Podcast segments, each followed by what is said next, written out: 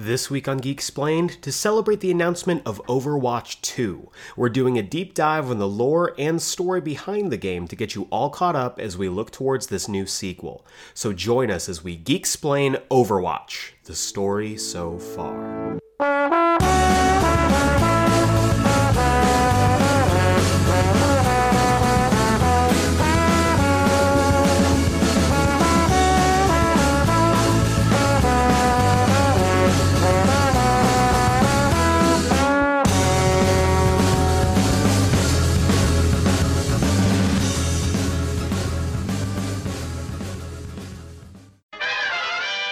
Welcome back to Geeksplained, the podcast for comics, film, TV, and more. You name it, we can explain it. I'm your host, Eric Gazana, and today's episode is all about Overwatch. This is the team battle game that's online and has been a eater of my productivity and time for a good few years now. I've been a big fan of Overwatch, been playing it for a while, and across two consoles, in fact.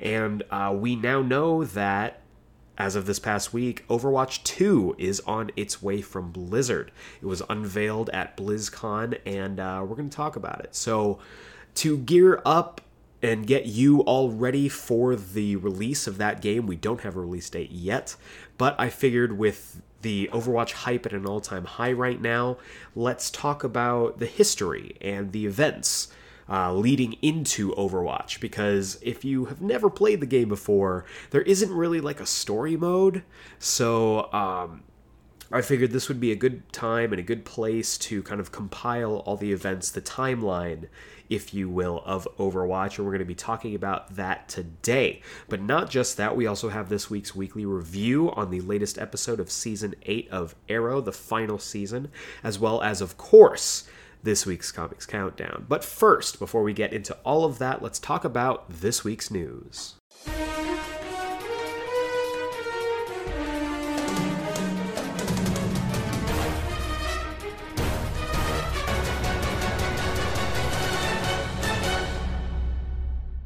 All right, guys and dolls, we got some news for you here. Not a lot of news, but some big news, I think. We're going to start off with comics news, because who doesn't like comics news? We have, of course, our four categories: film, TV, comics, and miscellaneous. There's no TV news this week, so a little sad on the TV front, but the news from the other three categories, I think, is definitely worth talking about. So starting off with comic news, just one piece of news today, and that is that we have a little bit more information about DC Comics' upcoming 5G, and It's not great. So there is a, for those of you who don't know, who haven't heard us cover 5G before, 5G is this supposed drive, this supposed, I guess, company-wide thing across DC Comics that is going to see the current generation, and I'm using air quotes for podcast listeners, to kind of end, to kind of move on. So far with this DC official timeline that they're currently working on over there, there have been four generations of heroes. The first generation starting off with Wonder Woman, second generation starting off with Superman, and so on. And currently we are in the fourth generation. This idea of the next generation, 5G for short, is that a lot of our heroes are going to be replaced by younger and newer characters. Now, that doesn't sound like a bad idea until you start to go into the characters that they are looking to replace our current heroes with. Right now, the rumor is that Luke Fox, the son of Lucius Fox and current Batwing, will be taking over the Batman role when there's a perfectly good Tim Drake, a perfectly good Damian Wayne there. The son of Captain Boomerang is potentially going to be taking the place of the Flash, which Impulse is right there. Wally West is right there. Cassie Sandsmark is going to be taking over the role of Wonder Woman, which totally cool with. Love Cassie. Big fan of hers. And then Superman is going to be replaced by John Kent. So not only Hasjon can already been aged up to be a teenager to join the Legion of Superheroes, but he is going to be aged up again to be Superman. Not excited about this. Not happy about this at all. There's also rumor that either Teen Lantern or the new lead of the DC Far Sector book is going to be taking on the role of Green Lantern. I'm fine with either of those. Far Sector does come out next week, so I've been really anticipating it, so definitely look for that in next week's Comics Countdown. But I can't... I don't know how I feel about this. And now, with the new information that we've been given so far this week, I'm now even less confident in it, just as a just kind of as an event. And that is that DC is essentially trying to have its cake and eat it too, by even though 5G is going to happen in the mainline series books, all of your favorite versions, and I use your favorite in a general sense, of course, of these characters. So Bruce Wayne as Batman, Clark Kent as Superman, Diana Prince as Wonder Woman, etc., are going to live on in prestige books as part of Black Label. I don't know. I don't know what they're doing. I don't know what their plan is with this. It doesn't sound like they even have a plan or they know what's going on here. So I'm worried. I'm really worried because DC has been putting out some really strong stuff recently. And some of the books that are yet to come out, including Far Sector, I'm really excited about. But we need more clarification on this. We need more clarification on what's going on as a whole with the company and with the direction of their comics. But anyway, stay tuned. I'm going to keep giving you guys information as I get it. Going on to film news. We have two big things of film news. First off, I think the big news is that we have a sequel announced to probably one of the greatest superhero films of all time, that being Spider-Man Into the Spider-Verse. Into the Spider-Verse officially got a sequel date and an announcement from Lord & Miller, the directors behind the original film, and that it is due to come out on April 8th, 2022. So it's going to be a little ways off. They also are changing up the director. Joaquin Dos Santos is going to be directing with David Callahan tackling the script.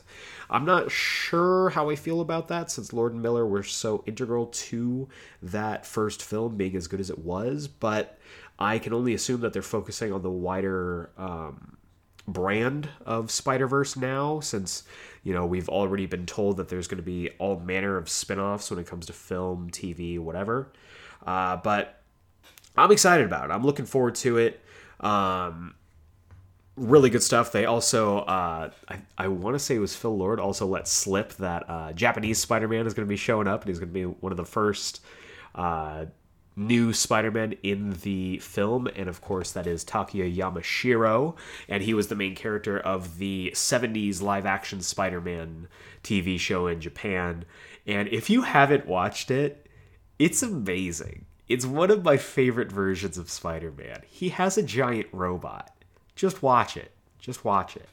But yeah, I'm really excited about it. Should be good. The other film news right now that we have is over on the DC side, and it is potential rumors for casting. So right now, we're pretty much in full swing for casting announcements for The Batman, directed by Matt Reeves and starring Robert Pattinson as Batman. So far, officially casted, we have Jeffrey Wright as Commissioner Gordon. We have Zoe Kravitz as Catwoman and Paul Dano as the Riddler. Two more names are being floated around right now. First off, Andy Serkis, who has worked with Matt Reeves in the past for the Planet of the Apes films, is rumored to be playing Alfred, which I think is an interesting role for him. This is kind of off the heels of a lot of people thinking that he would make a good Penguin, and he absolutely would. But I would be interested to see what kind of different spin they would give him if he ended up playing Alfred. Now, talking about the Penguin, we also have rumor that Colin Farrell is going to be playing the Penguin. Now that's interesting. I find that really interesting, especially when you look at Colin Farrell's overall, not just his look, but also his pedigree, his career. He has it in him as an actor to play that character, but he is just so far away from what a lot of people expect when you think about the Penguin that I am really interested in seeing what take they do with him. We've seen different takes on the Penguin in recent years, both in the Batman Telltale game, one of my favorite iterations of the character, as well as Gotham, also another fan favorite iteration of the character as well. So I'm interested, and if these rumors actually end up to be true, I'm really excited about all these casting choices that they're making. So I'm looking forward to it. Looks like it's going to be a lot of fun. And of course, we're just going to have to stay tuned and see what else happens. And then finally, jumping into miscellaneous news, big thing that happened this past week was BlizzCon. That is the convention every single year that Blizzard puts on to essentially just announce games, show off games, and let gamers know what they're working on. And this year they had a big announcement, two big games that people have been kind of looking for a little while now, and that is Diablo 4 and Overwatch 2. Now, Diablo 4, people have been waiting on it for a long time. I've never been a big Diablo guy, but I'm sure people who have played Diablo before are very excited about this. But I'm focused on Overwatch 2. Overwatch 2 is just... it looks fantastic. They announced it with a big cinematic trailer called 0 Hour. If you haven't seen it yet, check it out on YouTube. It basically details the reunion, the first reunion of Overwatch after Winston sends out the recall. So I'm really looking forward to it. It should be a good time. A lot of the stuff that they have geared up for and the stuff that they've talked about is really exciting to me as a fan of Overwatch and as a consistent player on that game. I probably play it at least, once a day.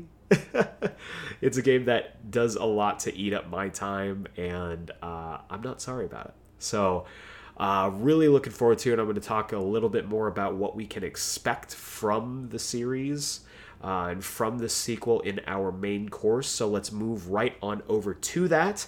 Our main course, our entree, if you will, which is a full-on recap of the lore and story of Overwatch. Are you with me?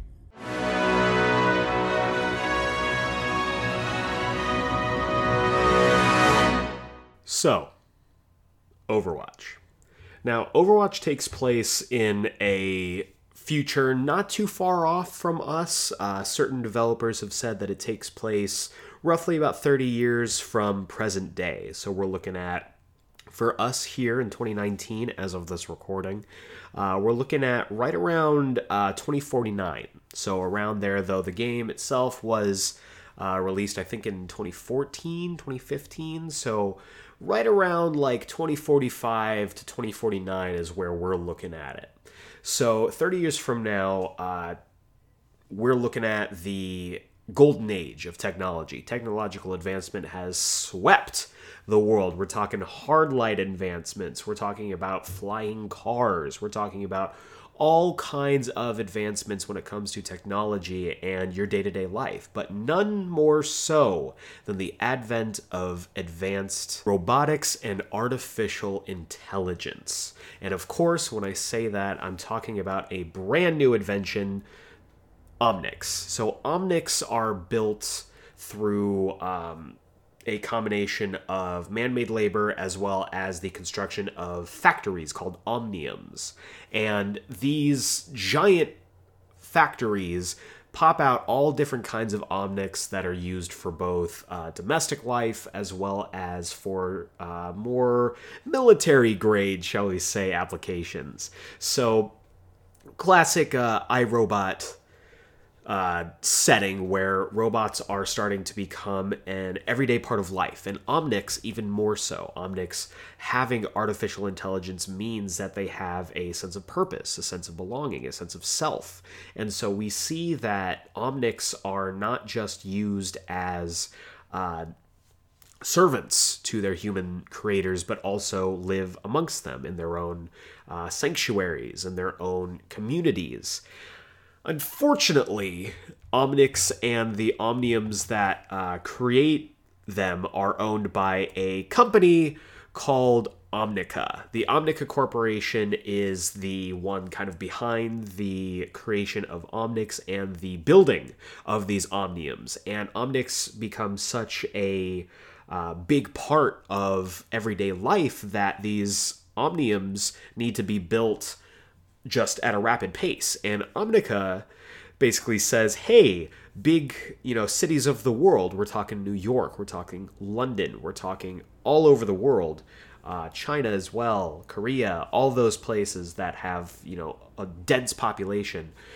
You want more Omnics? Let's build our Omniums there. So you see the construction of Omniums in many different large cities that hold a lot of people. So big places. And unfortunately, once all of these Omniums are constructed, they've started pumping out not just regular Omnics, but also the beginnings of the Bastion line, as well as a line of OR-14 line of security robots. Some stuff happens.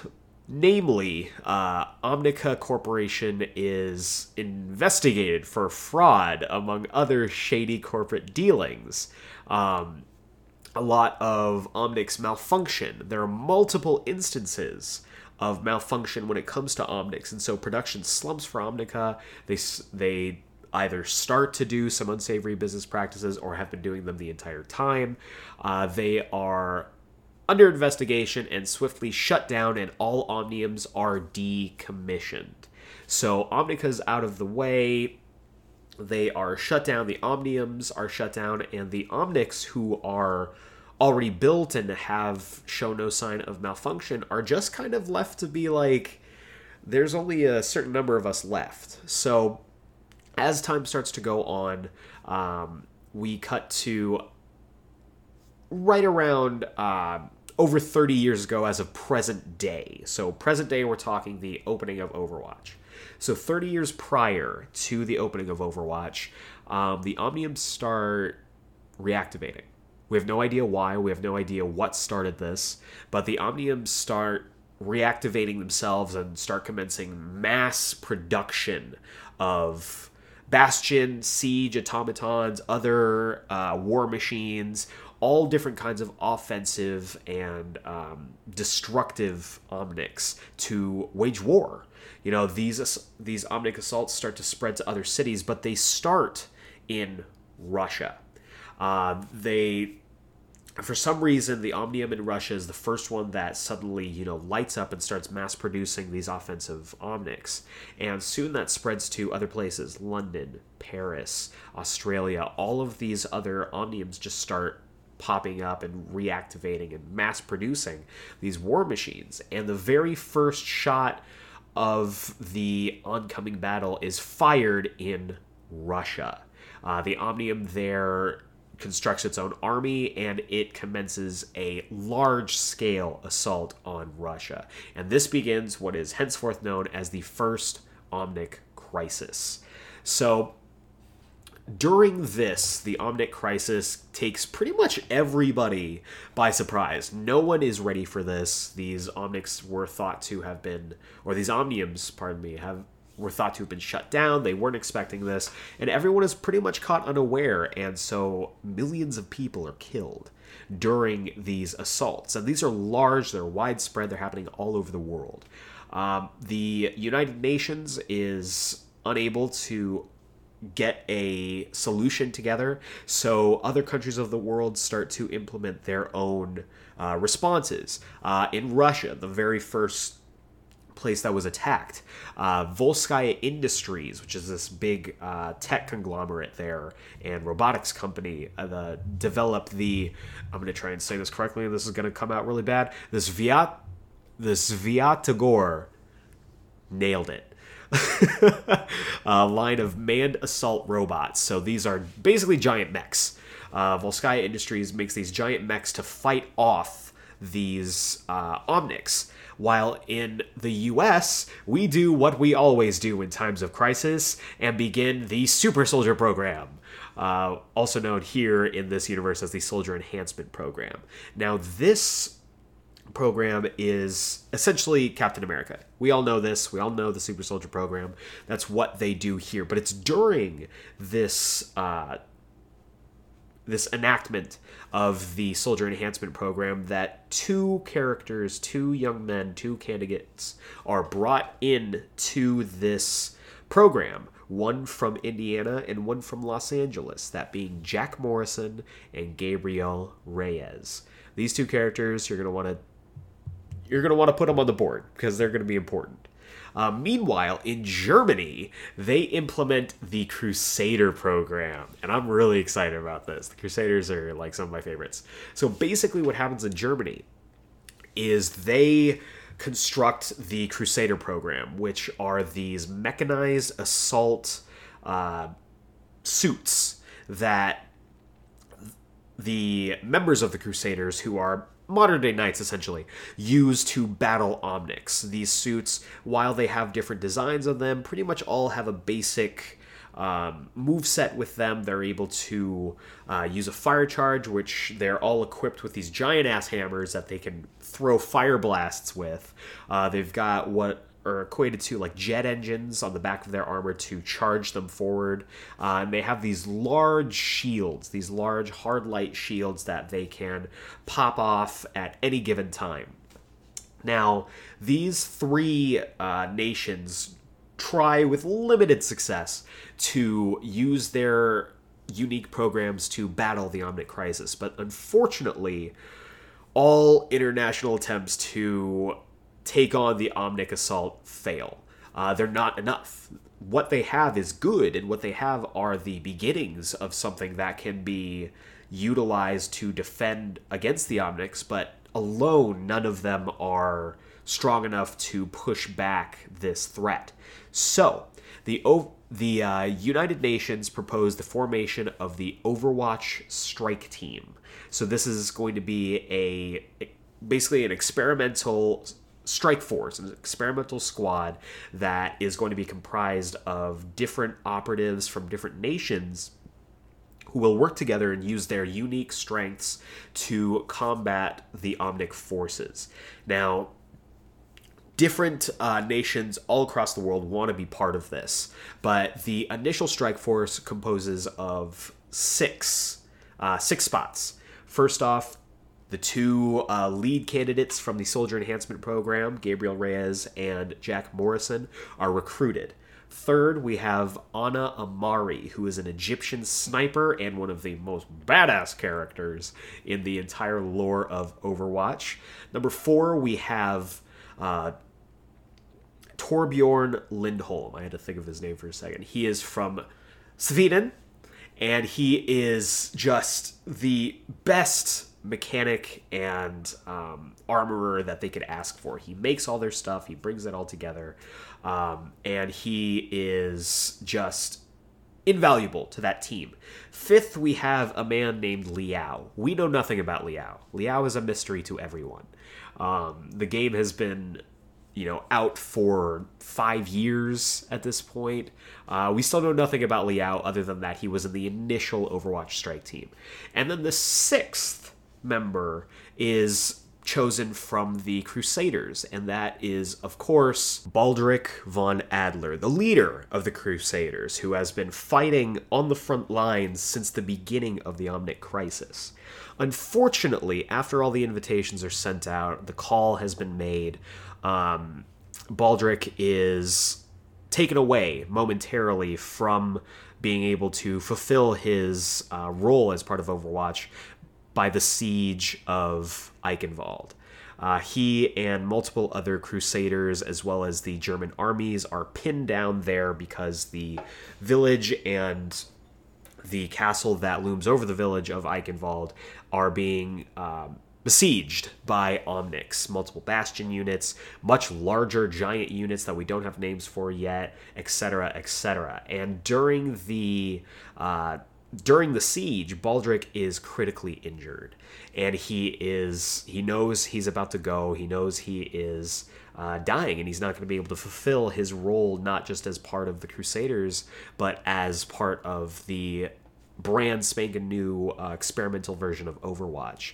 And so before he dies, before he makes his last stand in the throne room of Eichenwalde, he hands off the medal that signifies your acceptance into Overwatch to his young protege, Reinhardt.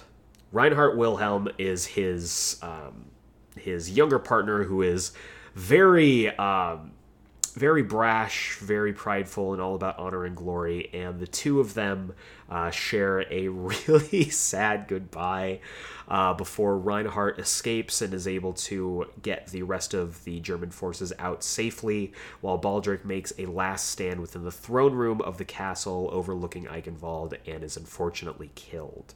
So we have our initial lineup. Overwatch is formed with Morrison, Reyes, Amari, Liao, where the frick Liao is, Torbjorn, and Reinhardt. Now, these six individuals are recruited into Overwatch because of their specific tactics, their specific characteristics that allow them to work not just individually, but as part of a team. And with this team all assembled, they start to really get some great victories, some key victories against the Omnics across the world. Now, this is mostly due to the de facto leadership of Gabriel Reyes, who takes command very easily. He is a military veteran, and everyone just kind of looks to him as the leader, the strike commander of this initial Overwatch force. It's never really stated, as far as my research goes, that he was officially named, but everyone just kind of looked at him and they're like, yeah, this is the guy. This is our leader. So the war goes on. The crisis has been said to go from either 5 to 10 years, which is a sizable gap, but some people say it's 5. Other developers have said it's 10. So it's kind of unclear, but it's anywhere from 5 to 10 years is this first Omnic crisis, where Overwatch is basically going to war, and they are fighting battle after battle, repelling forces all over the world, and they finally are able to get into the Omnic command somehow, and the greater control structure kind of powering all of the Omniums and the Omnics, and they're able to destroy this command center, rendering the other forces of Omnics all around the world inert, and defeating the Omnics once and for all. The Omnic crisis is officially over. So following this, following the defeat of the Omnics and the Omnic crisis closing, the United Nations and the greater world doesn't really know what to do with Overwatch anymore. They were constructed as part of wartime, so they don't really know exactly what they want to do with them. They don't know if they should continue the organization, and if they do continue the organization, what does that organization do? What does it represent? So after a lot of soul searching and some time, the United Nations dubs Overwatch a peacetime organization, and they make that transition to a peacetime organization, helping out the United Nations around the world with different conflicts and different issues. Following this official announcement, whether it's because they want to change the perception of Overwatch from a strike force to a peacekeeping organization, or whether there were other more personal factors involved, Jack Morrison is named by the United Nations as the strike commander of Overwatch over Gabriel Reyes. And unfortunately, this passing over of the strike commander role from Reyes to Morrison creates a rift between the two of them, which is going to have some pretty long-reaching implications. However, Gabriel Reyes isn't just left out in the lurch, because he is named as commander of the newly formed Blackwatch. Now, what is Blackwatch, I hear you asking? Thank you for asking. That's going to transition really well into our next point in the timeline. Blackwatch is essentially what Overwatch was during the war, where that Blackwatch is mostly focused on espionage, on battles, and making sure that all of the Strike Force and Black Ops missions that Overwatch used to be in charge of are still being completed. So Black Watch is essentially their special ops strike force that they send out when they can't use the public face of Overwatch to complete certain tasks. Just fixing my mic here for a second. Okay. And because of Gabriel's military background, his ruthless nature, and the fact that he is more than willing to commit off-the-books acts, he is a perfect fit for this. So he is part of this Black Ops squad, essentially splitting the organization of Overwatch into two halves. This is going to be important later, so remember this. Meanwhile, the public face of Overwatch starts to bring in other members. So we get the introduction of Medical Officer Ziegler. So Medical Officer Ziegler, who is later known as Mercy, is brought in to basically head up the medical branch of Overwatch. Now, this is also for reasons that Overwatch never had a medical branch. It can be assumed maybe that Liao was that medical branch. We don't know because we don't know anything about Liao, but it's pretty popular. It's pretty popular. This is also right around the time that an incident during a mission in Istanbul goes horribly wrong, where Anna, Reinhardt, and Torbjorn are pinned down during a firefight. Reinhardt is critically injured, and so is Torbjorn. Torbjorn more so because he loses an eye and an arm. Reinhardt stays by his bedside during this entire ordeal, during his recovery, and so this is where they become closer as friends, but also Torbjorn promises during this recovery to let Reinhardt name his newborn daughter if he will just leave him alone. I love this. I love this relationship between Reinhardt and Torbjorn, that Torbjorn is like the older guy and Reinhardt just wants to be his best friend. And of course, that newborn baby is Brigitte, or Brigitta, who is born, and later on Reinhardt becomes her godfather as well. So this kicks off the golden age of Overwatch. So this is as bright as it can be. It's the Age of Heroes, dubbed by some, and the children born during this era are known as the Overwatch generation as well.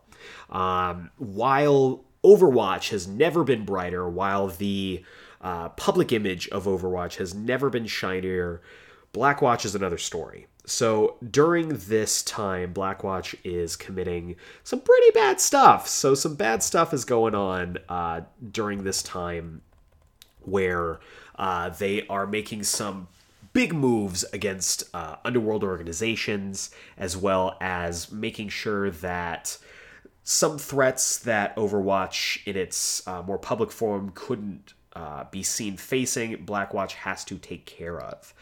This includes the rise of the criminal element around the world. Now, with the world not as united following the Omnic crisis, some organizations popped up, including a pretty well-known gang in the South called the Deadlock Gang. It's your classic Southern outlaw gang headed up by Ash and Jesse McCree.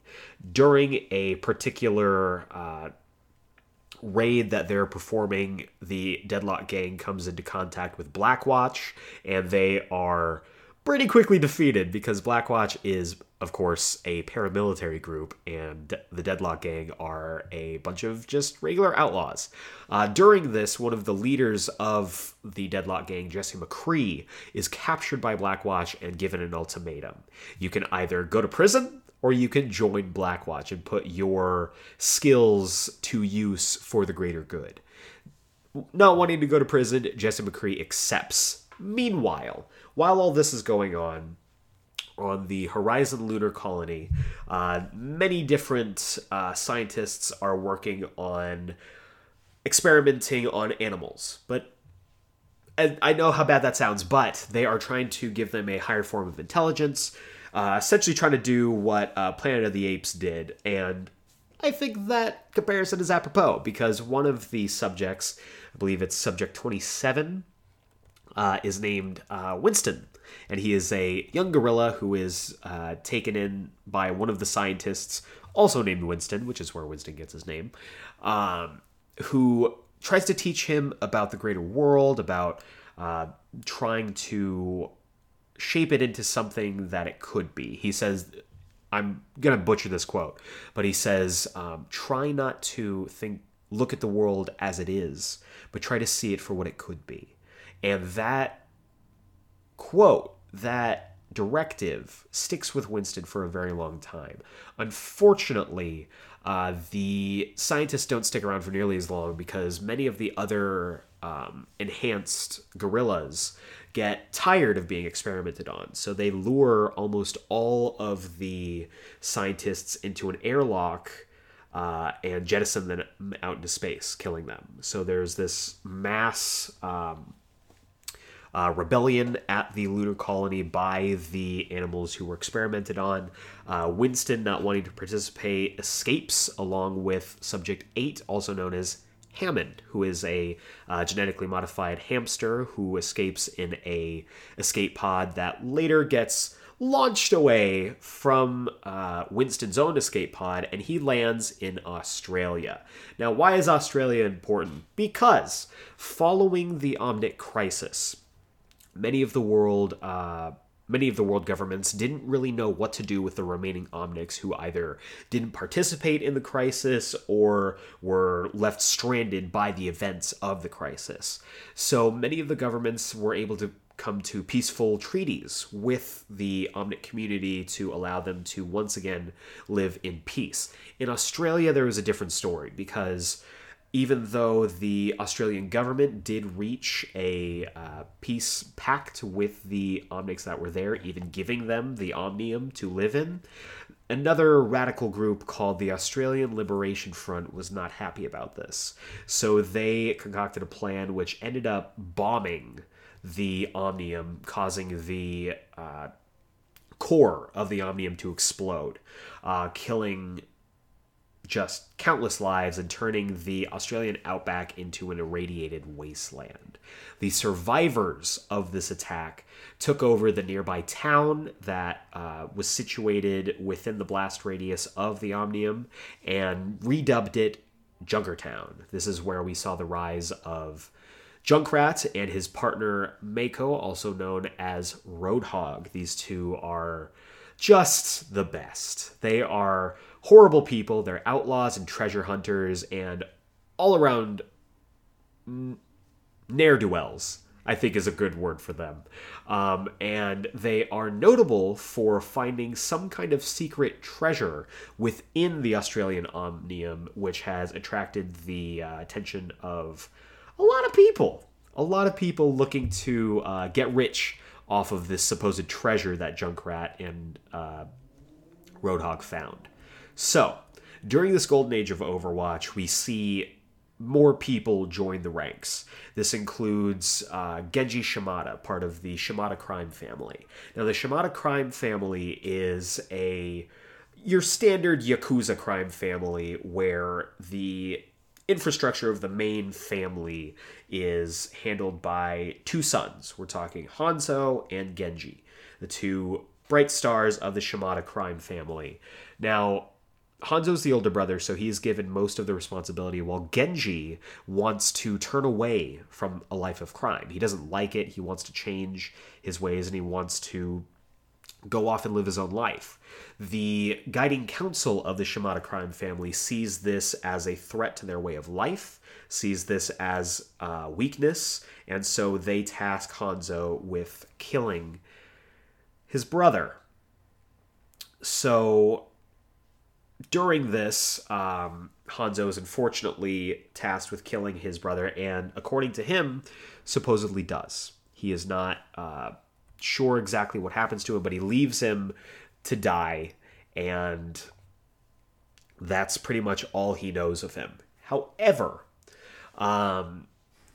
this isn't the end for Genji. Genji is found by Lieutenant Ziegler, our medical officer and brought back to life somehow. We don't know exactly how, but a lot of it involves cybernetic implants and cybernetic augmentations, turning Genji into a cyborg. He is then recruited into Blackwatch. Also during this time, because of Overwatch's peacekeeping directive, them wanting to focus on helping the world in any way that they can, they set up these facilities called ecopoints or ecopoints, where they can study the surrounding world, they can make observations, and they can send out Overwatch operatives as need be. And one of these ecopoints or ecopoints is in Antarctica, where they are studying climate change and all those fancy made-up things that people tell you aren't real, but they are. And one of these programs at EcoPoint Antarctica are headed up by Mei. Mei is a climatologist, among other things, and she is very dedicated to her work.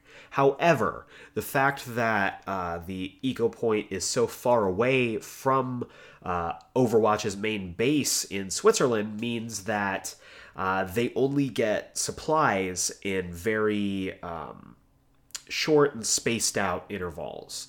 So unfortunately, there is an environmental disaster at EcoPoint Antarctica, and it unfortunately forces the entire facility staff to enter cryostasis. This includes Mei. So as time goes on, we're going to flash forward a few years to right around 10 years prior to the opening of the game.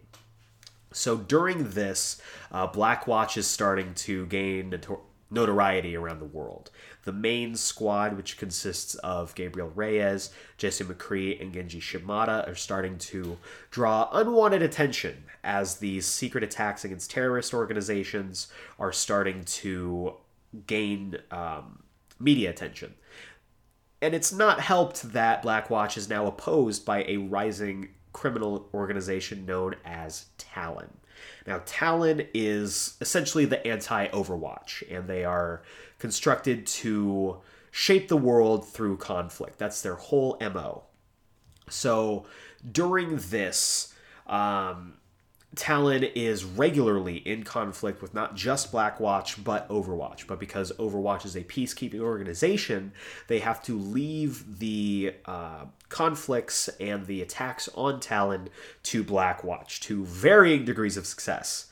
However, this isn't an completely awful time for Overwatch. They are making big strides in their pursuit of bettering the world through technological advancement, including a new slipstream experimental jet fighter, which is going to use a Chronal Accelerator to allow the plane to phase through temporal pockets to allow it to essentially go through time to go even faster.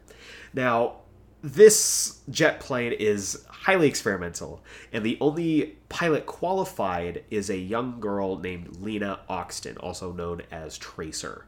Unfortunately, on a test flight, the very first test flight for the Slipstream jet fighter, Lena disappears.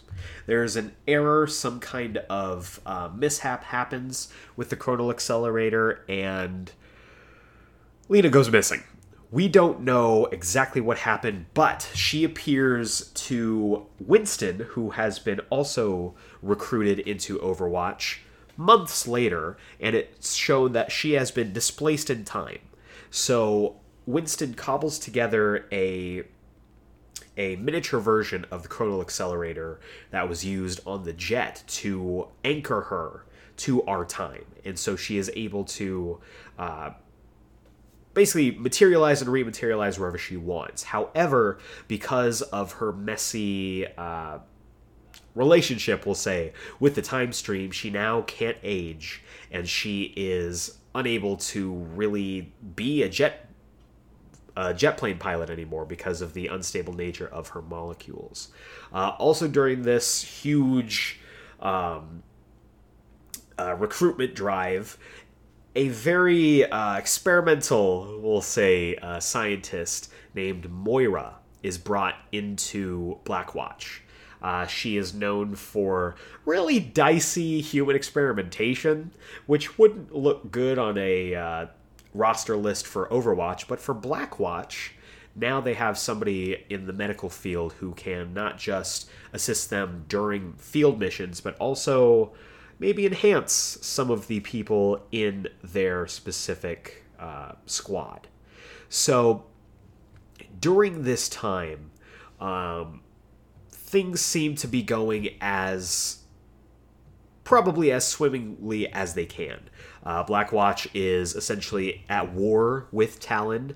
Overwatch is focused on peacekeeping around the world and making great strides in that area. Unfortunately, the Japanese government finds out about Blackwatch because Blackwatch conducts a mission within their borders, within the Japanese borders, and it's not good. It's not good. During this time, Reyes and Morrison start to clash. They start to have some friction between them, and they are only able to settle their differences due to the cooler head of Anna Amari kind of keeping check for both of them. Unfortunately, all of this kind of falls apart, and this really shaky stability that they had gathered up together goes away because of something called the Venice Incident, which took place 8 years prior to the events of Overwatch. During this event, this is basically what happens. So there, among the many Overwatch facilities, there's an Overwatch facility in Oslo, Norway. It's attacked by Talon. They have been dealing with Talon for a long time, but this is the very first direct attack on an Overwatch facility that they can't ignore. Strike Commander Morrison, who has been under much public scrutiny because of the events, or because of the actions of Blackwatch, he basically goes on TV, does a press conference, says that yes, many people were killed, and this is the first time that he drops hints and publicly talks about Talon as an organization. This is also all that Gabriel Reyes needs to file an injunction for them to go head-to-head against some of the more higher-up members of the Talon Inner Council. So Commander Reyes and Jesse McCree meet with Overwatch agent Gerard LaCroix. I'm going to say LaCroix. Nailed it. At a Blackwatch facility in Rome to discuss their next move. Now, LaCroix basically tells Reyes and McCree that the man behind the Oslo attack is Antonio Bartalotti. So Antonio Bartalotti, one of the members of the Inner Circle of Talon, and he is just the worst. He's just an awful man, has a hand in all kinds of different atrocities, and while Reyes and McCree just want to go full force at him, LaCroix basically tells them that, hey, Bartalotti is way too well connected, and if he is either taken down or taken into custody, he has so many connections within local governments, local law enforcement, that he would be released right away.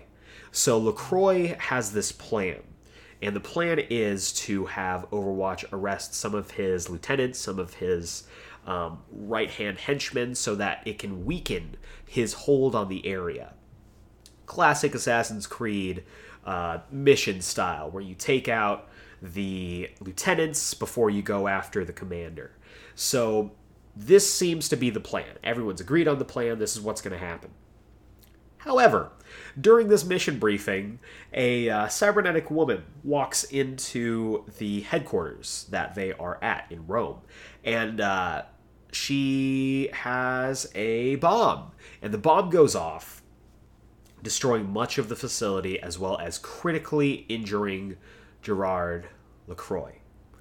Gerard LaCroix is a high-ranking member of Overwatch. He is someone who has been instrumental in not just organizing Blackwatch, but also in the greater Overwatch as a whole, and he's someone who Reyes just respects, just really respects. And Reyes, being kind of we'll say a dick. That's not a lot of people that Reyes directly respects. So during a funeral for all of the members of Black Watch who were killed in the bombing, Reyes confronts Morrison, basically tells him, like, we have to go after Bartalotti. Like, if we don't go after him directly and take him off the board, more people are going to die. And that's just the truth of it. And Morrison, whether he is racked by guilt, whether he doesn't know what to do, he gives Reyes clearance. Morrison initially wants to do like an investigation by collaborating with the Italian government, but Reyes wants Black Watch to essentially go in the cover of night, kidnap Bartalotti in an off-the-record operation, and take him in for the crime. At this point, Morrison tries to do both. He tries to have his cake and eat it too. So he commits to the organization with the Italian government, but also leaves the decision on whether or not to go after Bartalotti to Reyes. Following this, Reyes leaves under the cover of night with McCree, Genji, and Moira to kidnap Bartalotti. So, in Venice, Bartalotti is in this stronghold of an Italian business building. We'll call it a business building, because that's just what it was. And this Black Watch squad is able to infiltrate the building. They're able to take out all the guards that are within that building without setting off any alarms. They're good at their job. They're good at infiltrating. And so they go up, they get into Bartolotti's office, and they confront him. Bartalotti, of course, cops to the Oslo attack as well as the attack in Rome, and he pretty much just tells them, but it's not going to mean anything. I'm too well connected, and the second that you take me in, my contacts will get me out. There is no form of taking me in where I stay in custody. And Reyes... Reyes unfortunately tells him, yep, you know what? You're right. And he shoots and kills Bartalotti, sending him flying out of a window, and trips all the alarms, lets Talon know that Black Watch is there, and this squad has to fight their way out of Venice to escape. And it is all plastered all over the news because of this. Basically, these four, Genji, McCree, Reyes, and Moira, tore up Venice overnight, trying to escape with these dozens upon dozens of Talon operatives just flying in and trying to take them out. The Black Watch squad is able to escape. However, Black Watch is public. Everyone knows about Black Watch now, not just specific governments. This incident, I don't know why that word was so hard for me. This incident is followed up and investigated by Morrison, LaCroix, and Captain Amari, because no one gave him clearance to kill him. And McCree, this is really the first time that he, as someone who was directly recruited by Reyes and has been kind of his mentor, this is the first time that McCree's faith in Reyes is really shaken. Meanwhile, within the Talon inner circle, Bartolotti's power is transferred to two other members of the inner circle, that being the Omnic Maximilian as well as Doomfist. Now, Doomfist is a very cool character. Doomfist is actually the third in a line of Doomfists, all utilizing a cybernetic gauntlet to punch stuff really, really hard. This specific Doomfist is Akande Ogundimu, and he is the third in the line of Doomfist, the first being... I think the first was called the Savior, the second was called the Scourge, and then we have this one. So this Doomfist kills Akinjide Adeyemi, who is the Scourge of Numbani, and takes his gauntlet and becomes the new Doomfist. And he, by doing so, takes a seat in the higher council of Talon. So Talon is gaining power, at least for the members who are still alive, and it's bad stuff. So bad stuff is happening all around, and this doesn't make it any easier on human-omnic relations. So I think we can all agree that after the Omnic Crisis, human-omnic relations were strained at best. And with the revelation that Talon is utilizing Omnics in their legal activities, there's even more strain put on. However, Tekhartha Mondatta, who is basically like Omnic Gandhi, shall we say, stages multiple peaceful protests to let the world know that Omnics are peaceful now, that they are not the same Omnics who attack the humans during the Omnic Crisis. Unfortunately, during one of his stops on his peaceful protest tour in London, the extremist Omnic group Null Sector kidnaps Mondatta, as well as London's Mayor Nanda and 100 other people, holding them in a King's Row power plant. This is the first big Omnic event since the Omnic Crisis, and no one knows what to do. Overwatch wants to deploy a team. However, the UK Prime Minister, amongst all of the bad press that Overwatch is getting with the Venice incident, as well as Blackwatch as a whole, denies Overwatch permission to operate within British borders. But this isn't going to sit well. And with Jesse McCree wanting to get some time away from Blackwatch, he goes undercover to the UK and provides Overwatch with intelligence on Null Sector. He is basically there to get them some info so that if they do end up getting permission, that they will be able to drive back Null Sector and hopefully save the hostages. This information is vital in the not just the positioning of Null Sector, but also the location of the kidnapped people. Meanwhile, as they're gearing up for this, trying to figure out what to do, Strike Commander Morrison approves Oxton's request for active duty as an Overwatch field agent, because she feels that she can still contribute. And so she retakes up her nickname as her official codename as Tracer and becomes an official cadet on the Overwatch field team. Now, as the tensions start to mount and we start to feel a little bit of the heat, Strike Commander Morrison ignores orders from the UN and disregards the UK Prime Minister's denial of permission and dispatches a team into London to take out Null Sector and to rescue the hostages. This team comprises of Mercy, Reinhardt, Torbjorn, and Tracer. And this is Tracer's very first mission with Overwatch, going into a highly hostile environment, trying to save hostages from a extremist Omnic terrorist organization. Fun stuff. Fortunately, the mission is a success, everyone is rescued, and Null Sector is defeated and, for the moment, thought completely destroyed. Following this, there is a ceremony. While the UN isn't happy about Overwatch's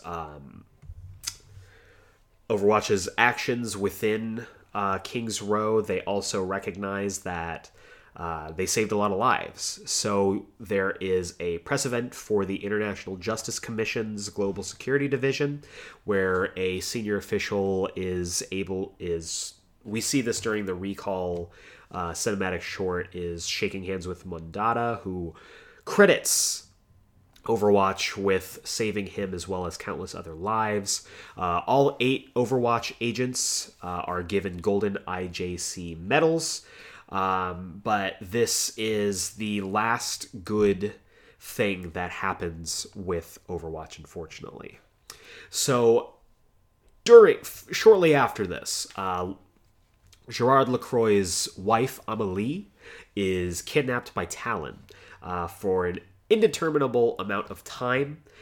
She is returned to Overwatch mysteriously after some months, and something seems off with her. Shortly after she is returned to the team, Gerard LaCroix is killed in his sleep. As we come to find out, Amelie was brainwashed into becoming a Talon operative, and Gerard is killed while Amelie disappears. Following this, there is a disturbance in Havana, where Overwatch operative Sojourn has Tracer, Mercy, Winston, and Genji track down and capture Maximilian, again, one of the higher-ranking members of Talon. Now, under interrogation, Maximilian reveals to Overwatch that Doomfist will be in Singapore in 3 weeks' time. So, 3 weeks later, it's Genji, Winston, and Tracer try to capture Doomfist, and this does not go well for them. Genji is defeated, Tracer is almost taken out for good when Doomfist destroys her Chronal Accelerator, displacing her from time. This causes Winston to go into a primal rage state, and he is able to defeat and capture Doomfist. Following this, because of the events of the Venice incident, Moira is brought to light as a member of Blackwatch, casting even more shade onto the organization, as Moira was essentially cast out by the scientific community for her illegal experimentation. Again, a large blow against Overwatch, even though they are making small victories. And then finally, there is an incident in Cairo where it's another hostage incident where Strike Commander Morrison as well as Captain Amari are sent in themselves to rescue these hostages. And it is during this mission when Anna is pinned down by another sniper.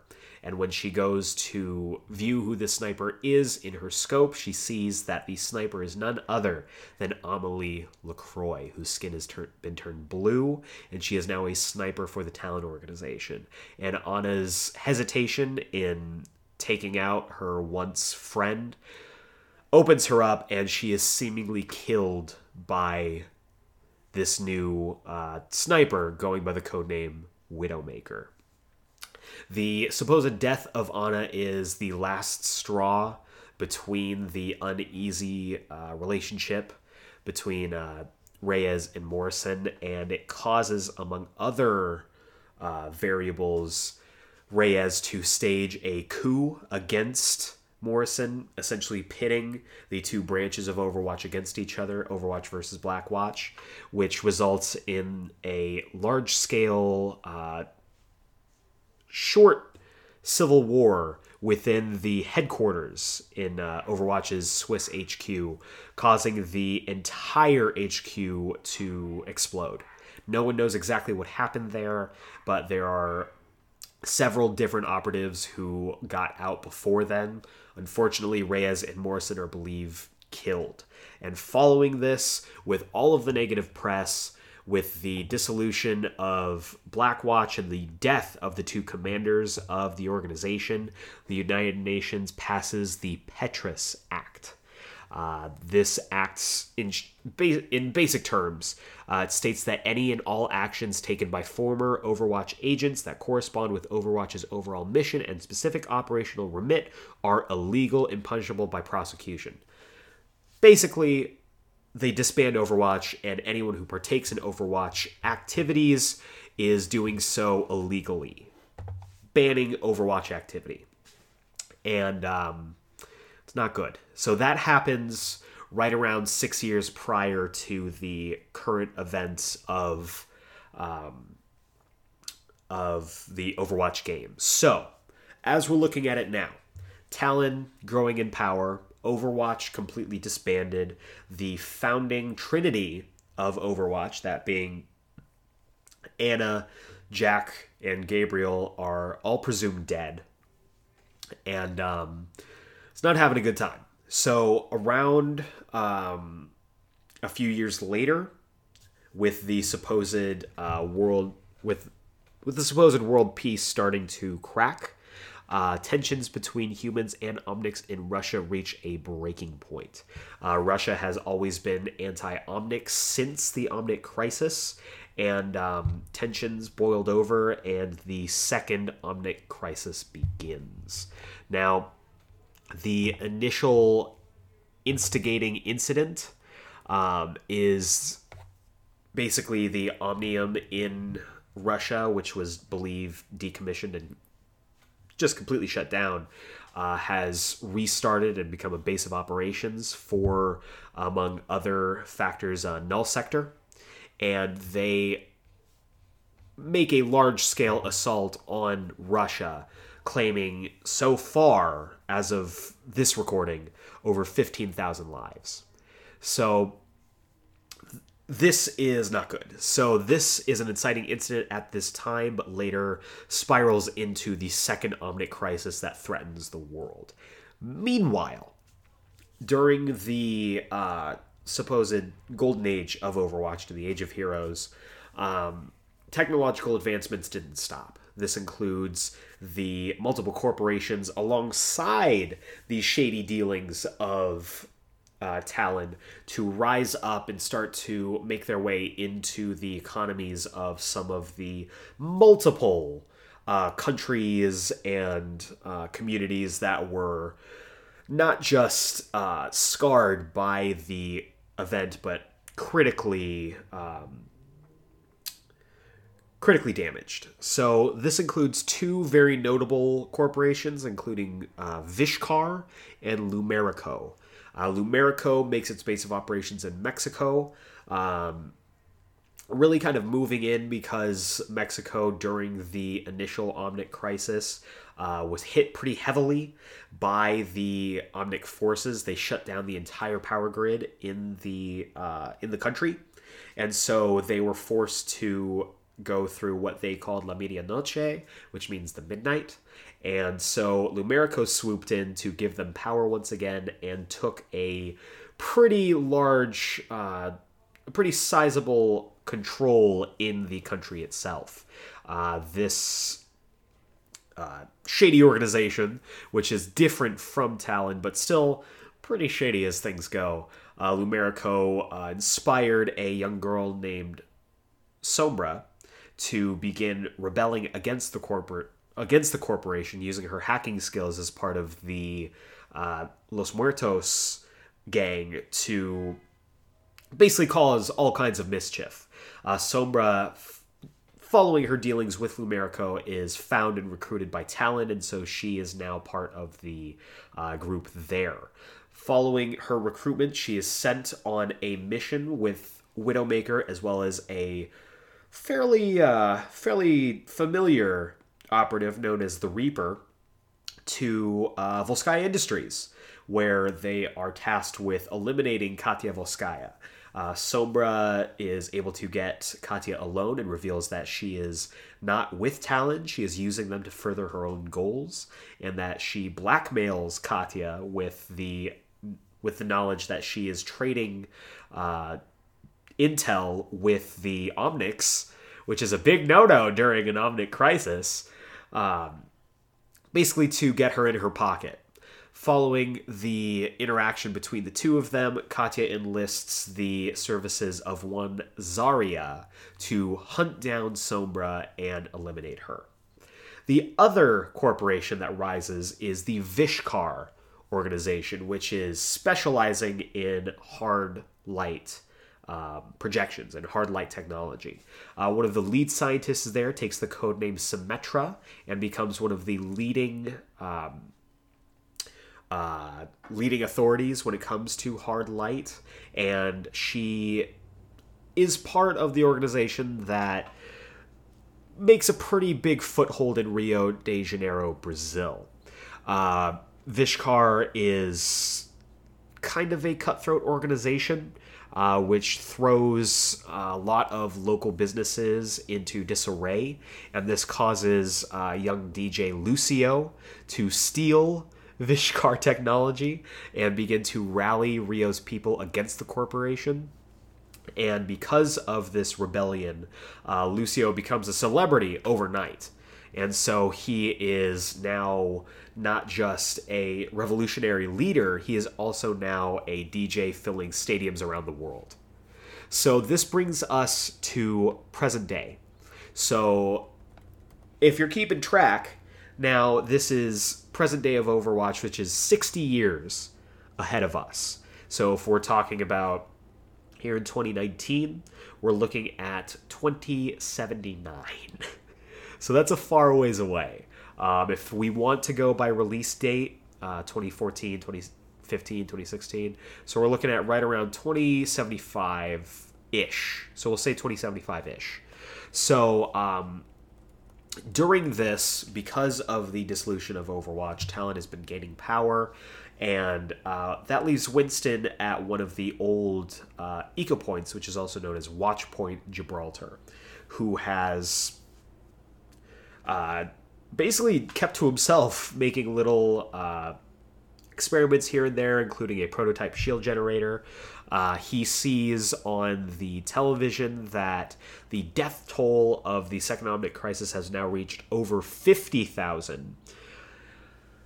And unfortunately, Winston is not safe within this within Watchpoint Gibraltar, because a Talon team led by this operative Reaper conducts a raid on Gibraltar.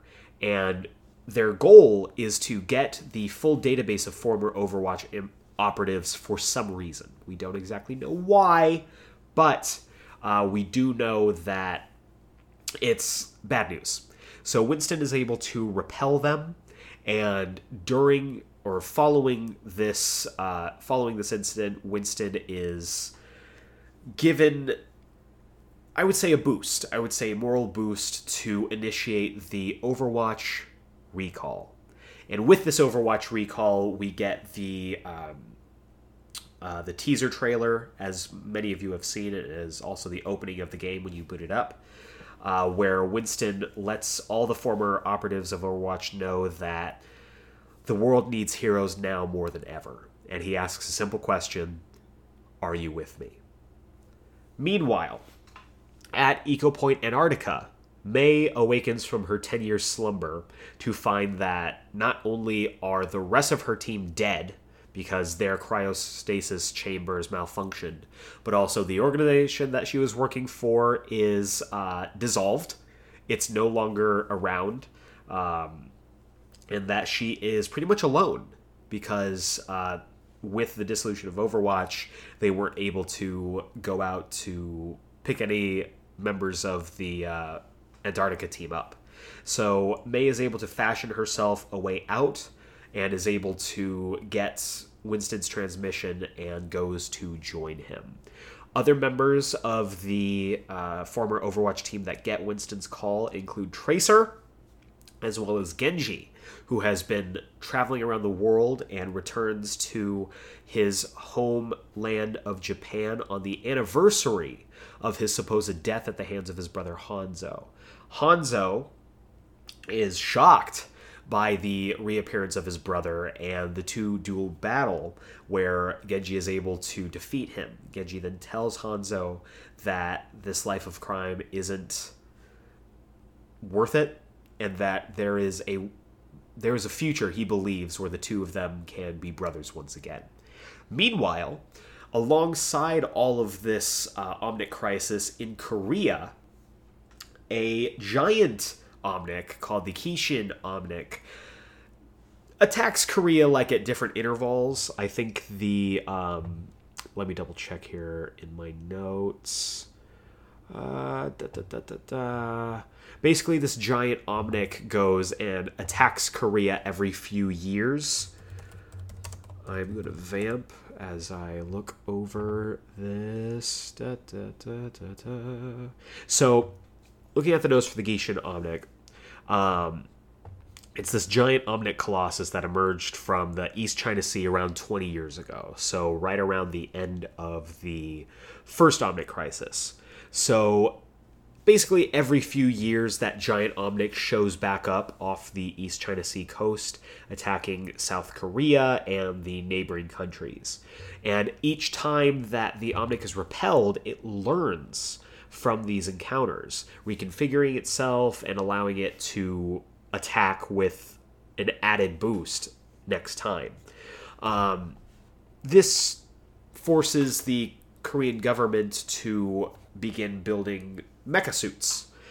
And after a couple of Gishin Omnic attacks, these mecha suits are seen to be cutting edge, but the pilots are not able to control them at a pace that they can be useful against the ever-reconfiguring Colossus Omnic. So the Korean government employs gamers, employs Twitch streamers, employs all kinds of gamers to pilot these mechas to fight the Omnic forces. This includes one Hana Song, who is a famous high-profile gamer who takes on the codename of Diva.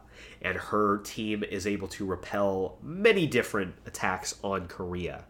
Meanwhile, alongside all of this craziness going on, the recall goes out to Germany, where back at the village of Eichenwalde, the transmission is picked up by one Reinhardt Lindholm. Reinhardt is now an old man. He joined the Overwatch team at 30 years ago when he was an adult in his prime, and now he's being given the call to summon now as a much older man. And as he kind of thinks this over, he's basically told by his squire, Brigitta, the daughter of Torbjorn, who has essentially become his squire and has become the person who fixes up his armor after every battle. And she basically tells him, you don't need to do this. They pushed you out, and you don't need to go back to them. And this is my favorite of the Overwatch shorts.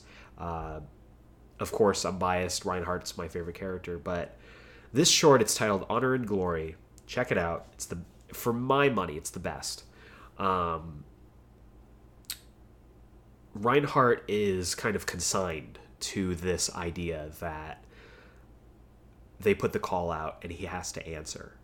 And so you get this idea that Reinhardt has carried this guilt of taking on not just the role from his leader Baldrick, but also of all the horrible things that happened during his career with Overwatch, and that he has to answer the call always. Meanwhile, in a forest nearby to Eichenwalde, a Bastion unit awakens, having been shut down or shut off or something during the initial first Omnic Crisis 30 years ago. This Bastion unit befriends a songbird named Ganymede and is able to fight through its programming to attack Eichenwalde, and is later found by Torbjorn, who also has answered the call to reconnect with the other members of Overwatch. So the stage is set, but not just for Overwatch. During all of the, I guess you could call it the quiet time between the dissolution of Overwatch and now, there's been some reports in Mexico specifically that a vigilante has been attacking different gangs, including the Los Muertos gang, in places like Dorado. And this vigilante is Soldier 76. Now, this man, who strikes a blinding resemblance to Strike Commander Morrison, except way older, is taking it upon himself to basically distribute vigilante justice, and ignores any kind of call for Overwatch to return. Basically saying that his mission to take out the criminal element is more important. Meanwhile, the daughter of Anna Amari, named Farah, is now part of a Helix security team and utilizes a jetpack as well as a specially designed armor to fight from the skies. So all of this is going on. Multiple attacks all around the world. Talon is growing in power, but they're also being assaulted by a sniper known as the Shrike. So Talon is now having to deal with not just the Shrike, not just this idea that Overwatch might come back, but also with Soldier 76. And during an attack in Egypt by Soldier 76 on a Talon compound, the Reaper arrives. The Reaper and Soldier 76 do battle, and they reveal to each other that Soldier 76 is in fact Jack Morrison, and the Reaper is Gabriel Reyes. Both men survived, as loose a term as you can put on that, the final battle at the Swiss HQ, and they are on opposing sides. Go figure. So they do battle. Reaper's able to gain the upper hand, but Soldier is saved by Shrike, who reveals herself to be Anna Amari. So our original trinity is alive and old, but still kicking. And Anna and Jack reunite and decide that they're going to join forces to take down Talon. So all of this stuff is starting to ramp up as we're getting closer and closer to the opening events of the game. Near the opening, there is a museum opening. There is a new, exhibit being opened up in the museum dedicated to Overwatch. And as part of this museum exhibit, they have the Gauntlet of Doomfist. So, of course, because Doomfist's Gauntlet is property of Talon, they send in their operatives, Reaper and Widowmaker, to retrieve said gauntlet. They break into the museum.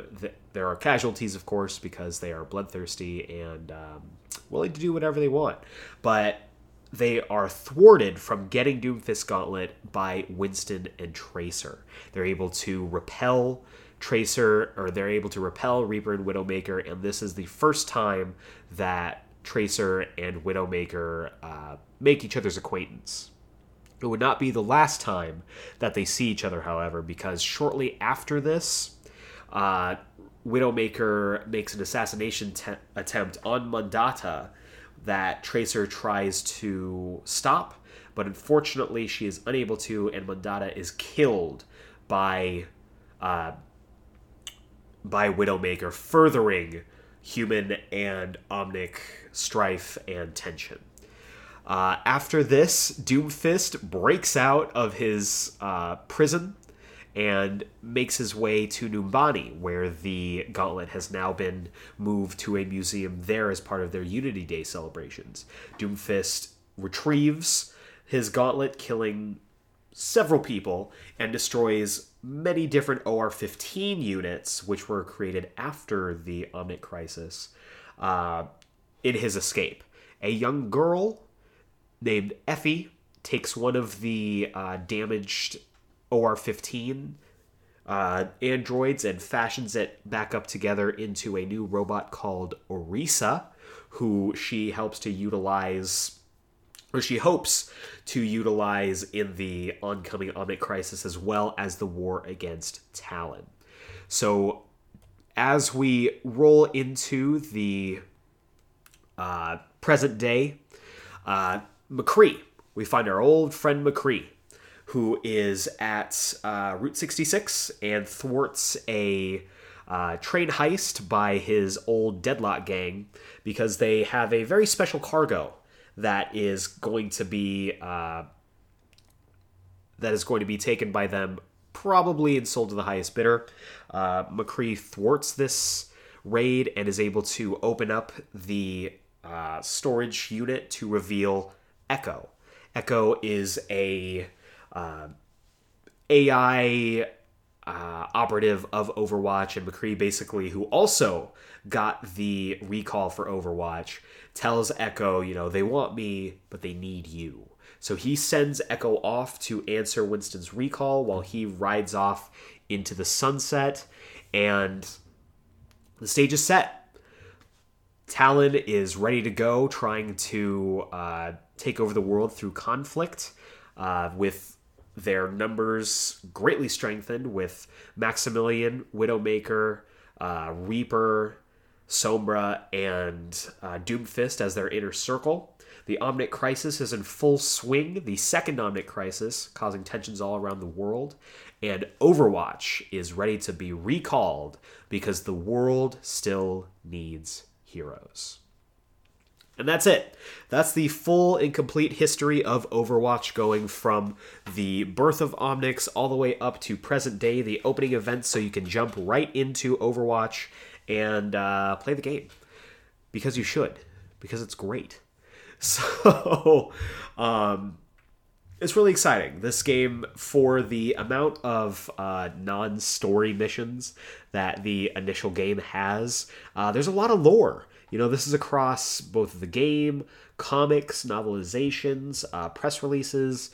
It's a lot of stuff, and quickly and quietly, Overwatch has become one of the most dense, lore-heavy games that we've seen in quite a long time to not have a story mode, which makes me really excited about Overwatch 2. Now, with Overwatch 2, they're going to be introducing story missions, basically going up against Null Sector and the rest of the Omnic Crisis, and utilizing some new designs for all these characters who are now rejoining Overwatch.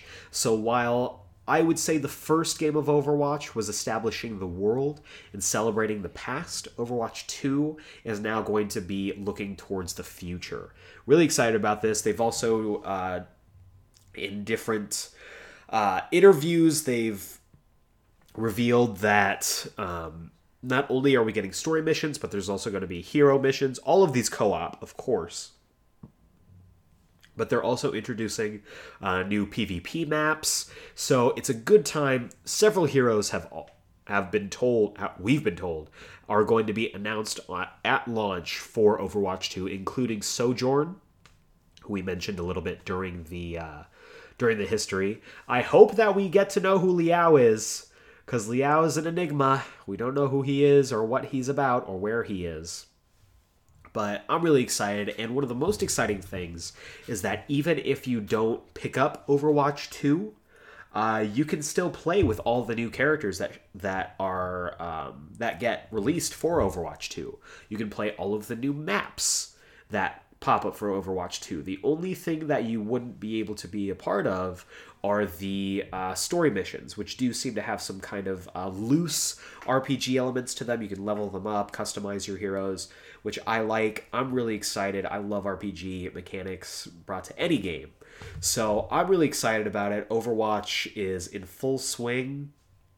I have adored this game for a really long time. I was actually playing it a little bit before I sat down to record this. So I love this game. I'm really excited. We don't have a release date yet, but we should expect to see it sometime in 2020. We've gotten different rumors and speculation that it could be early 2020 or holiday season of 2020. Whenever it comes out, I'm really excited about it. And I hope that this was informative. I hope that you were able to get some kind of knowledge out of this. It's a dense lore with a lot of characters. I'm sure there's at least 2 or 3 characters who I wasn't able to mention, but just know that all the characters matter. All the characters are great, and it's definitely a game you should pick up. So that is going to do it for this. That's going to do it for the main course, and I hope you enjoyed Overwatch, the story so far.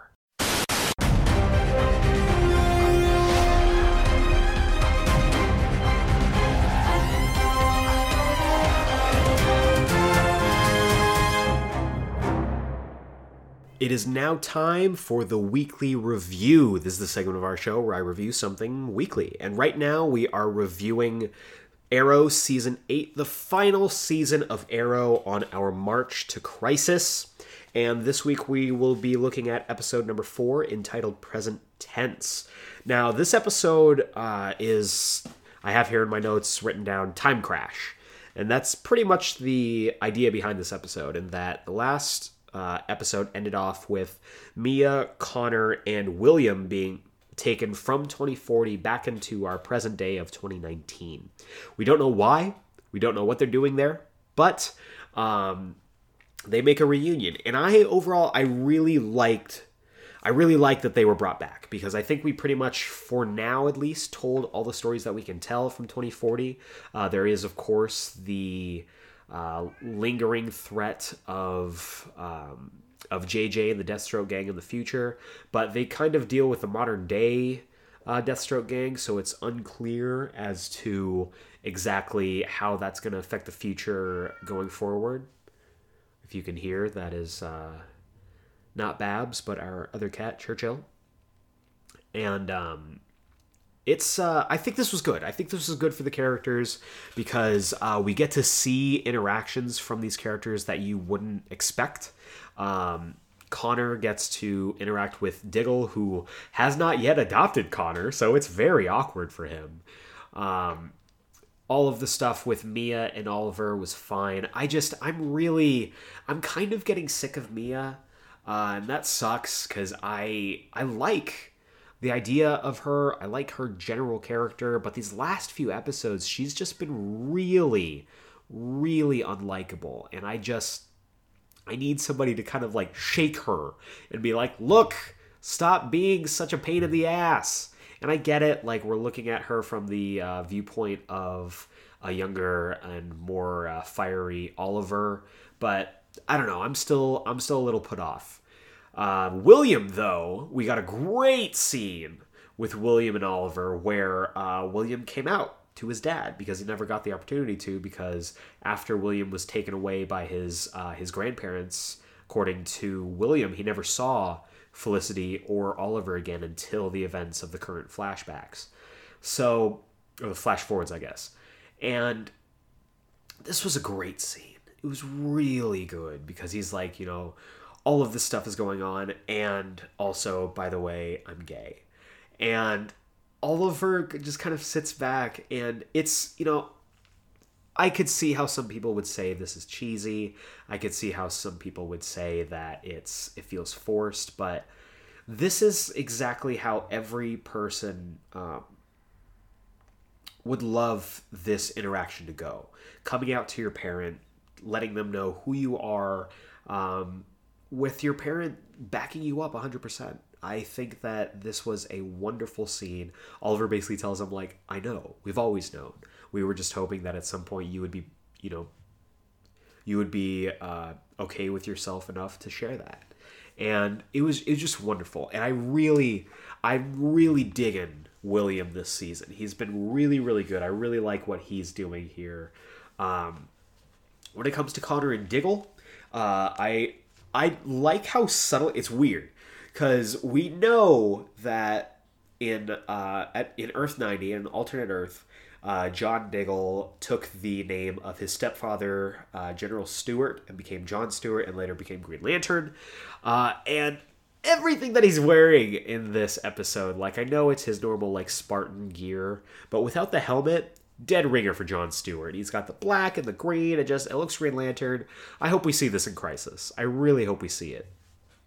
But Diggle and Connor got some really good character development here, from Diggle having to accept that he adopts Connor, to the reveal that that Diggle's son JJ kills Renee's daughter Zoe, and all the stuff that Connor lied to him about, to him, you know, accepting Connor again. It was really, really good stuff, and I'm looking forward to seeing. Diggle's always kind of had that, you know, paternal instinct in him across all of these seasons, and I'm glad that we're finally putting that to use. And then, so they thwart the present-day Deathstroke Gang, which may have implications in the future going forward. Renee decides to dive with both feet into his political pursuits, and it's a good episode. I would say it's probably the weakest so far. I just think the first episode was so strong right out of the gate, and so was last episode. Last episode was really strong. And I think that even though this episode was good, don't get me wrong, this was not a bad episode, but it wasn't as strong as it needs to be heading into the second half of the season. And I'm hoping that the second half kind of ramps up a little bit more. We have all the pieces. They're all on the board. We now know that the secret to replicating whatever weapon they need to destroy the monitor is in Russia.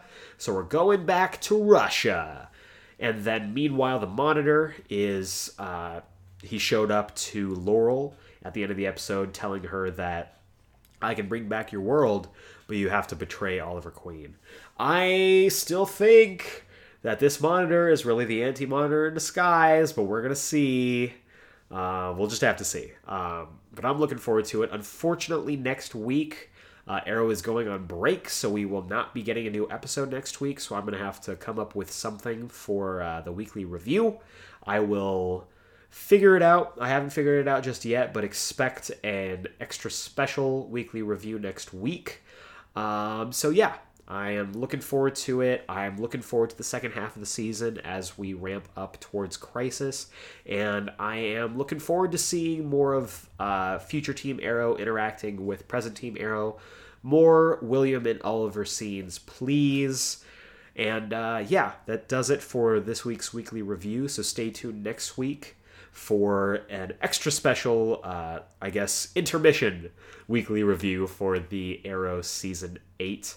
And for now, let's hop on over to this week's Comics Countdown. Welcome back to this week's Comics Countdown. This is the segment of our show where I talk about the comics that I think you should be picking up this week. Whether it's on Comixology, your local comic book shop, or however you get your comics, these are the ones I think you should definitely take a look at. We'll be talking about each book's title, the creative team behind each book, as well as a brief synopsis of each book as well. And of course, every synopsis will be accompanied by my synopsis voices. If you have a synopsis voice you would like me to try out, feel free to request that on either of our social medias at GeekSplained Pod on Twitter and Instagram, or also through email, because I'm an old man, I still read emails, to geeksplain@gmail.com. But before we get to this week's book, we got to take a look at the last week's books with our Geeksplained pick of the week of last week. And I was not expecting this book to be my pick of the week. I knew it was going to be one of the books that I was definitely picking up, but I did not expect it to be just the book that was going to blow everything away for me, and that is Superior Spider-Man number 12. Superior Spider-Man number 12 is the last issue of this current Superior Spider-Man run, written by Christos Gage with art by Mike Hawthorne, and I had no idea. I think Christos Gage has been keeping it very close to the chest that this was going to be only a 12-issue run. These were 12 fantastic issues, and I think the way that this ended really opens up the door for a lot of narrative possibilities. I want you to pick up this book. If you haven't picked up this issue, if you haven't been picking up any of the issues, pick up the trades, buy them, because this was a fantastic story. From beginning to end, there were no points that dragged.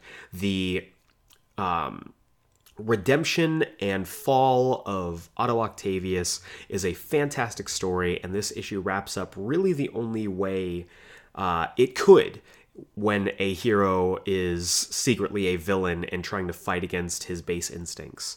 The idea that your past will come back to haunt you and that sometimes you can't outrun your nature is really compelling. And both Christos Gage and Mike Hawthorne did a fantastic job telling the story of Otto Octavius, also known as Elliot Tolliver in his alias in San Francisco, and really telling a tragedy, really, of the rise and fall of the Superior Spider-Man. So definitely pick this up. This is one that you should be already reading. I'm sorry, and I'm really sad to see this go. I should have known the signs were there during War of the Realms, when they had Superior Spider-Man team up with West Coast Avengers, which had also just wrapped up. But I guess Marvel Universe doesn't... Marvel books on the West Coast don't sell as well as the New York City stories. So hopefully that changes. Hopefully we get to see this story go forward, and I cannot wait to see where these characters land next.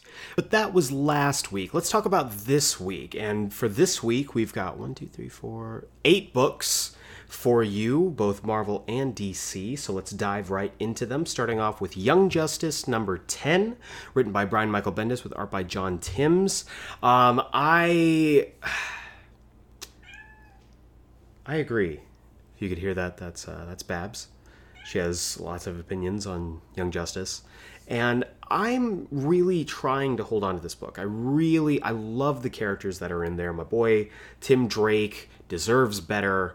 I feel like each issue that comes out is kind of diminishing returns. It was really cool to have everybody back, the classic Young Justice team.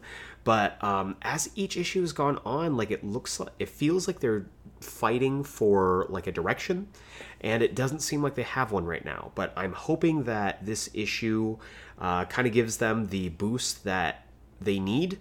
And I think after you hear the synopsis, I think things are going to lean towards that way. So let's jump into the synopsis here. Welcome, Naomi. Wonder Comics' brightest shining star comes to Young Justice. She's ready to join this team of young heroes who have seen it all, and you'll want to be here to watch the sparks fly for the very first time. All this plus the true story of Jenny Hex. So yeah, Naomi, who I think is the... synopsis says really the MVP of Wonder Comics so far is going to be joining the team. So that's really exciting, and I hope that it helps. I hope that it really knocks it out of the park and elevates this book to where it should be. Next up, we have Old Man Quill, number 11 of 12, written by Ethan Sachs with art by Robert Gill.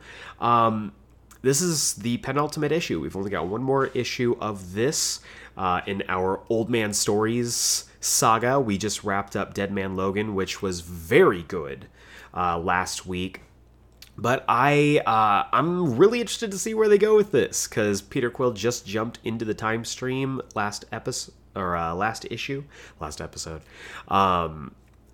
and we're gonna see what his time travel shenanigans really gets up to. So let's jump into the synopsis here. Out of the time stream and into the fire, Peter Quill navigates the time stream for one last shot at saving the Earth. Nothing will stand in his way now, except Doctor Doom. Strap into your time sled and hang on as we careen towards the conclusion of the most shocking Marvel story this year. There's no turning back now. So yeah, looks like we're going to get Peter Quill, Old Man Peter Quill, up against a Doctor Doom in his prime. We'll see how that goes for him.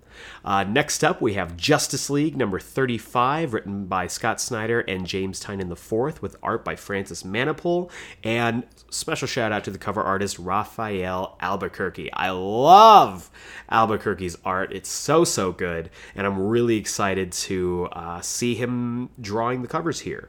One of my favorite books that he's done in the recent years, I guess, would be Huck. If you haven't read it, read it. It's so good. But jumping over here to Justice League number 35, really excited about this. This is continuing the Justice Doom War. And the synopsis starts off pretty extravagant. So let's jump into that synopsis here.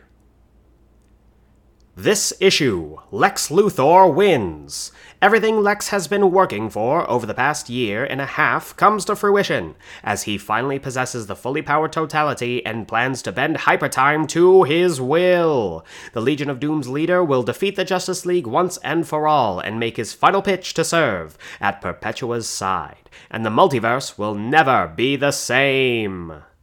So yeah, it's always darkest just before the dawn, and it looks like it's going to get pretty freaking dark here before we get the resolution of the Justice Doom War. So really looking forward to this. Book has been really strong. Next up, we have Web of Black Widow, number 3 of 5, written by Jody Hauser with art by Stephen Mooney.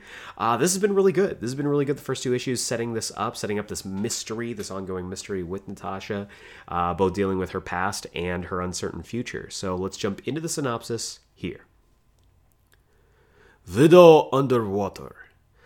When her secretive enemy gets the best of her, Natasha calls the one person who understands just how tangled a widow's web can get, Yelena Belova. But a fellow Black Widow can't save Natasha from the chains of her past. Russian's hard, guys. So yeah, really excited about this and excited to see Yelena Belova back. She's a great character. She's also someone who's going to be popping up in the Black Widow solo film, and I don't think that's an accident. So really looking forward to this. Jumping over to our next book, also really looking forward to this. Batman Universe, number 5 of 6, written by Brian Michael Bendis with art by Nick Darrington. This book's just been great. And with the cover showing off my my OCP, my original favorite pairing, Batman and Nightwing. They're going to be teaming up here. It looks like there's going to be some time travel shenanigans to explain why Nightwing is Nightwing. But yeah, so I'm excited about this. Let's jump into the synopsis here. After being gunned down in Crime Alley by Vandal Savage, Batman is mysteriously saved by the power source in the Fabergé egg Savage has stolen. That power turns out to be a White Lantern ring, and when Batman uses it to defeat Savage, its energy signature calls the entire Green Lantern Corps to Earth, and they are not happy. So really excited about this. On top of Nightwing showing up potentially in this book, we're also going to get the Green Lantern Corps, so hopefully some Kyle Rayner. Really excited about the prospect of Kyle Rayner showing up in this book, and really all of the GLs. They've been underserved, and I think now that the show has been announced on HBO Max, we're going to see the Green Lanterns kind of pushed to the forefront here. Next up, a new number 1, we have X-Force, written by Benjamin Percy with art by Joshua Cassera. This is really interesting. This looks like it's going to be filling kind of the same role as the Uncanny X-Force during the Utopia era of the X-Men, but a little bit more structured, it seems like. So let's jump into the synopsis and we'll talk about it. The High Price of a New Dawn. X-Force is the CIA of the mutant world, 1/2 intelligence branch, 1/2 special ops. Beast, Jean Grey, and Sage on one side, Wolverine, Kid Omega, and Domino on the other. In a perfect world, there would be no need for an X-Force. We're not there. Yet. So, interested in that. I really like the idea that it's a double branch kind of situation with kind of their home team as well as a strike force that they can send out. And who doesn't love Kid Omega and Wolverine teaming up together, even though they hate each other? I love that. Really excited. Looking forward to this book for sure. Next up, we have Batman number 82, written by Tom King with art by Mikel Janin, reuniting the team after a pretty lengthy time apart. So this is continuing the City of Bane as we march on to Batman 85, which will be, of course, Tom King's last issue on that title. This has been good so far. City of Bane's been really good. I'm excited to see where they go with this, especially with some of the questionable things that happened last issue, namely Flashpoint Batman taking down the entire Bat family. I don't know how I feel about that, but I'm interested to see where they go with this. So let's jump into the synopsis here. City of Bane, Part 8. Batman and his allies wage war on the City of Bane, but an unexpected turn of events will send everyone reeling. Will there be another death in the family, or can the Dark Knight break Bane's iron grip over Gotham City? So, again, really looking forward to this. This should be really, really good. We're finally heading into this final confrontation, this final showdown with Batman and Catwoman against Bane, and I cannot wait. But the big book of the week, the big book that I think you should definitely be picking up, and I know I will be picking up, it's the very first title that I have ever actually started a poll list on with my local comic book shop, and that is Legion of Superheroes number 1, written by Brian Michael Bendis with art by Ryan Sook. Brand new number 1, bringing back a fan favorite team from obscurity, I would say. We've been waiting for them to come back ever since the hint of them being brought back was given to us in DC Rebirth number 1. And I'm excited about this. Brian Michael Bendis has been very hit or miss, more miss than hit, I think, with his DC run, but he seems really jazzed and really supercharged about this property, and I hope that he brings the same kind of energy that he brought to an Ultimate Spider-Man to this book. So let's jump into the synopsis here. Welcome to the 31st century. Inspired by the acts of and lessons learned from the greatest heroes of all time, the Legion of Superheroes have gathered together to stop a galaxy from repeating its past mistakes. The greatest lineup of heroes in comic book history returns with new, fresh, and reader-friendly stories. Eisner Award-winning writer Brian Michael Bendis reteams with master artist Ryan Sook for one of the most ambitious mainstream comic books ever created. Why have the Legion of Superheroes broken the cardinal rule of the United Planets and inducted John Kent, aka Superboy, into the Legion? What are they hiding? And what does it have to do with Aquaman's long-lost trident? So I like a good mystery. I like that they're setting up questions that we should be asking while reading this issue.